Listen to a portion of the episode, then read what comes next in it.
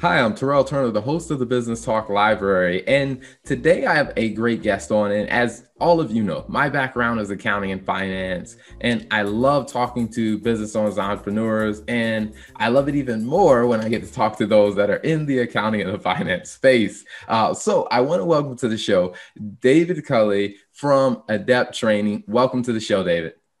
Terrell, thank you very much. Great to be here. Absolutely, absolutely. Now, before we jump into adept training and talk about, you know, the business, the services, you know, tell us a little bit. What was your background before starting adept training? Sure. Well, uh, I'm an accountant by trade, uh, as, as you say. Um, I never thought I'd be an accountant. Um, I, I, did a, a degree. I, I, didn't really know what I wanted to be. You know, I was sort of 18. What do I do? I don't know. Um, and I did a dual honours degree in law and human resource management to kind of keep my options open. And at the start of my last year, I went to the careers people. I said, Look, I want to do something in business. What do you recommend? And they said accountancy.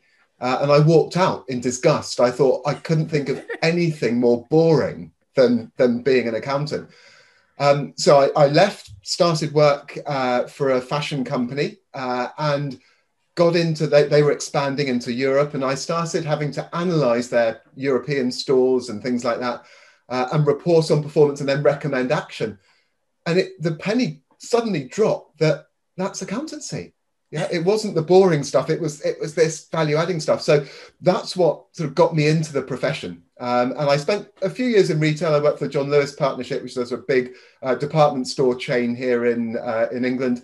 Um, qualified with them, but in the back of my mind, I always had this thing of I love talking to people, uh, particularly about you know accountancy, about making a difference, driving your business forward.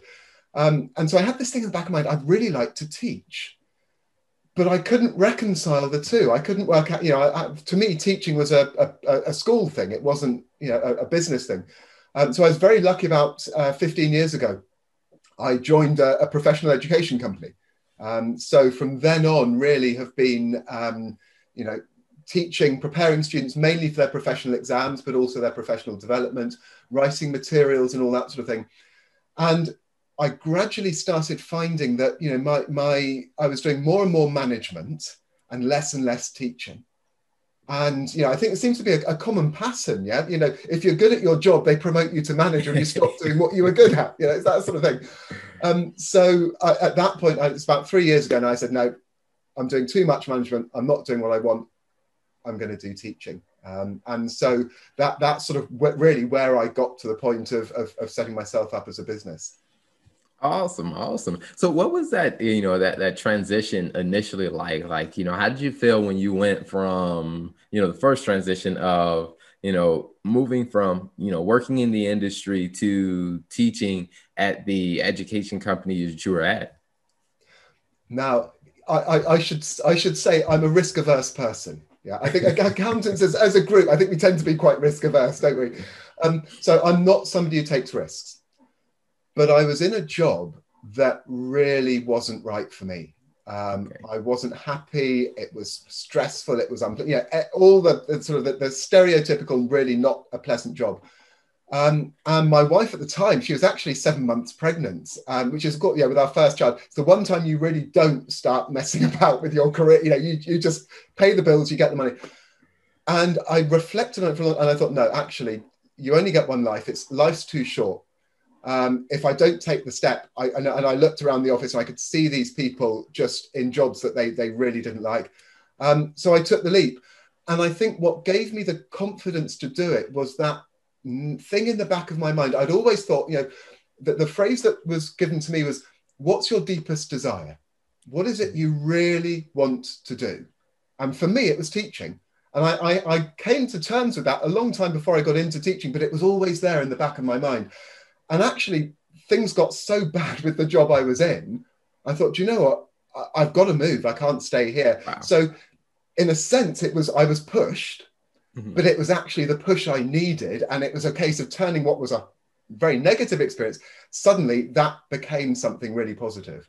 Wow. Yeah. And that, that had to be a pretty big push. I mean, like I said, your wife being pregnant, um, accountants by nature are risk averse. Um, so yeah, that would have to be a big push. absolutely, absolutely. And and it's funny, I, I suppose, reflecting on on on my life and things, because I'm risk averse, I'm not proactive all the time. Um, and therefore, actually, looking back, it's when things go badly wrong, that's the catalyst for something really good to happen. And I've, I've, I've learned to spot that pattern. Um, so, you know, roles I've been in, I've been in roles that have been made redundant twice in my career.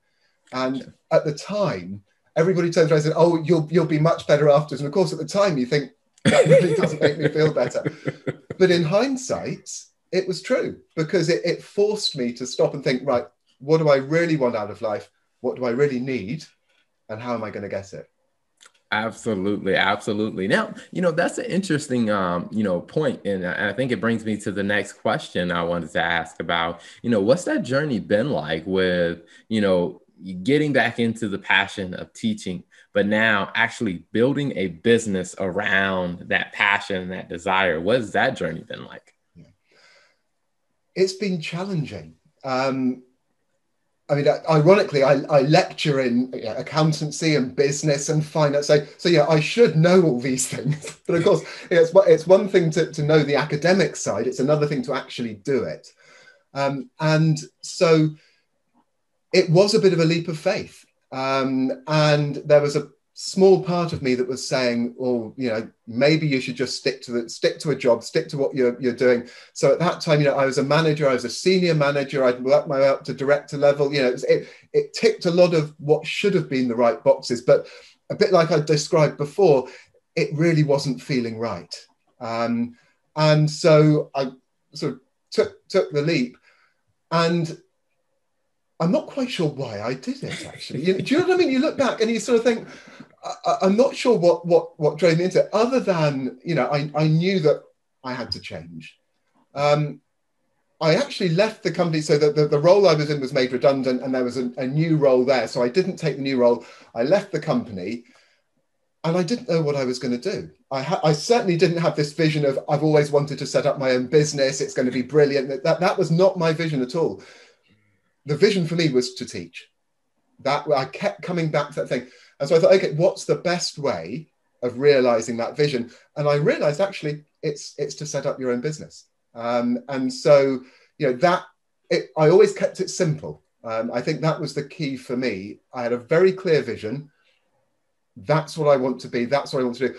I was also fortunate. I had a lot of contacts, and I think that made a huge difference. That that I had a lot of people who know me. Teaching is a very it's a, it's something quite personal, isn't it? You know, when when you uh, yeah, the relationship between a teacher and a student is quite personal, and therefore, when you're in that situation, whoever's putting you in that situation needs to be able to trust you. And and so, fortunately, I'd had a lot of people, you know, who I'd worked with in the past who thought, yeah, okay, you're a safe pair of hands. We'll take a risk on you. Mm. Wow. No, I, I, think that that is a, a very honest perspective because even as I talk to a lot of entrepreneurs and you know some of them say you know what? You know I really don't completely understand how like emotionally everything was saying no don't do it. But it's just like I just couldn't I could not avoid it. So no I, I, think that is amazing. So when it comes down to you know tell us a little bit about you know adept training as far as like the services and the products um, what can people expect Sure. So I, it, it's it's all to do with personal development and education. Um, so what I do, I design uh, programs, educational programs. I uh, write the materials and then deliver them. Uh, and I do any of those three combinations depending on, on what the client wants. And my specialism is in, uh, well, obviously with, within accountancy and business, um, but I've increasingly come into a niche around business is driving forward. So, you know, particularly we're facing with technology.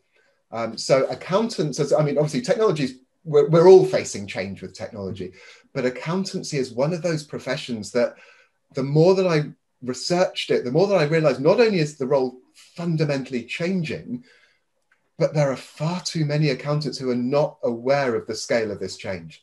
Um, so I, I, sort of get a bit evangelical about it because I think it's such an important message. And what we're seeing is this gap that's growing between uh, so the accountants who are engaged and, and those who aren't. And, and I, um, ACCA, so that the um, Accountancy Institute here in the UK and um, PwC, they did some research on this and they found that there's 22% of accountants who are already changing. Yeah, they're already looking at the digital agenda and they're moving forward and they're changing.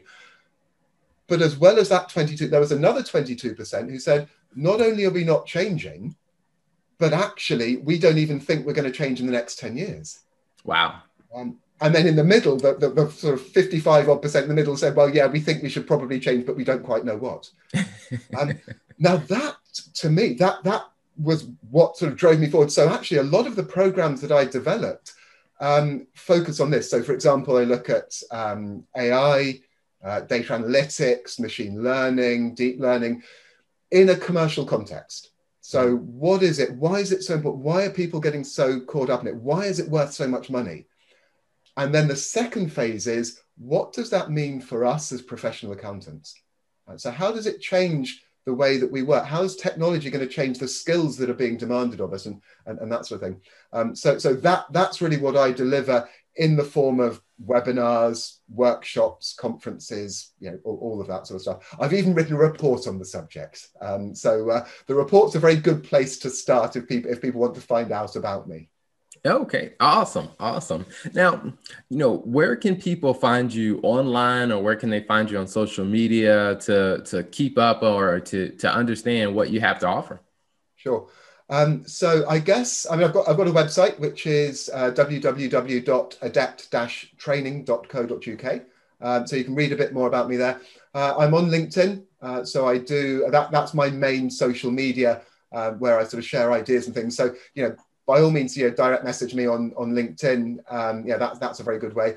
Um, for somebody who, who talks about technology, uh, I, am not very into Twitter and you know all of the other the, the, other variables. Uh, and, and I like to think that know, somebody using technology, it's about using it for what you need. That's my defense for not having a Twitter. Well, I do have a Twitter account, but that's my defense for uh, for not being more active on Twitter. Um, but yeah, so LinkedIn is the main one. Gotcha, gotcha. You know, something that, that said that I wanted to um, go back and ask a you know follow up question on was, you know, that's the survey results about you know the some of the account that you know the percentage of accountants that were actively making the change, and then those that thought, hey, the change was ten years off, and and, and those that just you know just seemed out of touch. Um, you know, did you did that surprise you at all? Like that, hey, you know what? Our profession there's so many people that are just across the board and they have different views or was that kind of what you expected? I, i've i always find it fascinating when i deliver my programs because um, I, I go in yeah go in house so i go into a company and the first thing i watch for is the culture you know? And so Eve, just from the moment of walking in the door what does this company feel like? How do they treat me as somebody a visitor what's the conversation like? What's the engagement you know um, and, and, what i see is is two polar opposites. Um, so some people book my workshops because they like me feel passionately about the issue. Okay. um, and those people actually you know it, it's a it's a very positive experience. And, and and i feel like i'm engaging with a group of people who who really want to be there um, and they, without wanting to be too stereotypical, in, in, my experience, they tend to be companies where that's reflected across the culture. Yeah, this is a company where change is accepted, change is celebrated, you know, change is rewarded. Um. And then I go to other companies, often much more established companies, uh, companies that have you know been in a routine for a long period of time, where the you know what's basically happened is the FD has said, look, David, we need to change. I know we need to change, and I can't get my team to change. Um, so I come in on that level, and I can see a lot of resistance. And it's I think it's resistance from fear. Um, I think these are people who I, I described earlier. You know, my my experience of saying this isn't working, so I need to do something different. But there's another reaction to change, and that is this isn't working and I'm just going to deny it and I'm just going to keep going in this same way for as long as I humanly can. Mm-hmm. And of course, that's a waste of talent, isn't it? It's a waste of skills. Um, so I, unfortunately, I do see that, uh, and I, I, see that. I think that that gap is only going to grow. Um, there, there, was an article in The Economist uh, just last week, actually, about engaging with technology, And the latest research is saying that although you know they're talking about it's going to be worth tens of trillions of dollars a year AI by, by 2030, but your average manager in your average company is simply not engaging because it's it's too much for them to process. And so we again we see the gap between the Googles and the Facebooks and the Netflix who really engage, and then this growing gap with with more and more people being left behind who of course don't need to be left behind. It's so easy to move on if you know what you're doing. Yes. Now, I, I, totally agree. I totally agree. And, you know, before we wrap up the interview, one of the questions that I like to ask every guest that comes on is when you think about, you know, your journey and you think about, you know, your expertise and the types of services you provide, what's two pieces of advice that you would share with other business owners? So the first piece of advice is know your niche. So when I started, I thought the best way to, to run my business was to offer anything that anybody might possibly want. Yeah. So, you know, if you want lecturing in finance, I can do, you want lecturing in tax, I'll, I'll do anything. and very quickly I realized that's not what people go for. Um, actually, what the best advice I had was what is it that you're really good at? What is it that you do that others can't do? And focus on that. And of course, that, that narrows your pool of target customers, but those customers are really going to appreciate you. So that's the first piece of know your niche. And I think the second thing is to set in your own mind what does success look like? So for me, as somebody really risk averse, the idea of starting a business was terrifying. Mm-hmm. So I set myself targets. You know, at what point do I give up and go back to the rat race? You know, what, what is the line? And when I crossed that line, so you know, I had some savings. I worked out you know, how many months will the savings last, and, and I could see that target. Um, and having that gave me the confidence to say, David, don't panic. I know you know you, you haven't got millions of customers yet, but you're okay. Mm-hmm. You haven't reached that point. Just build on that. So set those targets for success, and then keep an eye on them. So, so those the, those would be my two bits of advice, I think. Awesome. Well, David, thank you so much for coming on the show. Thank you for taking time out to, to share your story and to share the wisdom. So, we'll definitely include some links so people can find you online. They can find you on LinkedIn. Um, hopefully, they're not looking for you on Twitter. Look for them on LinkedIn.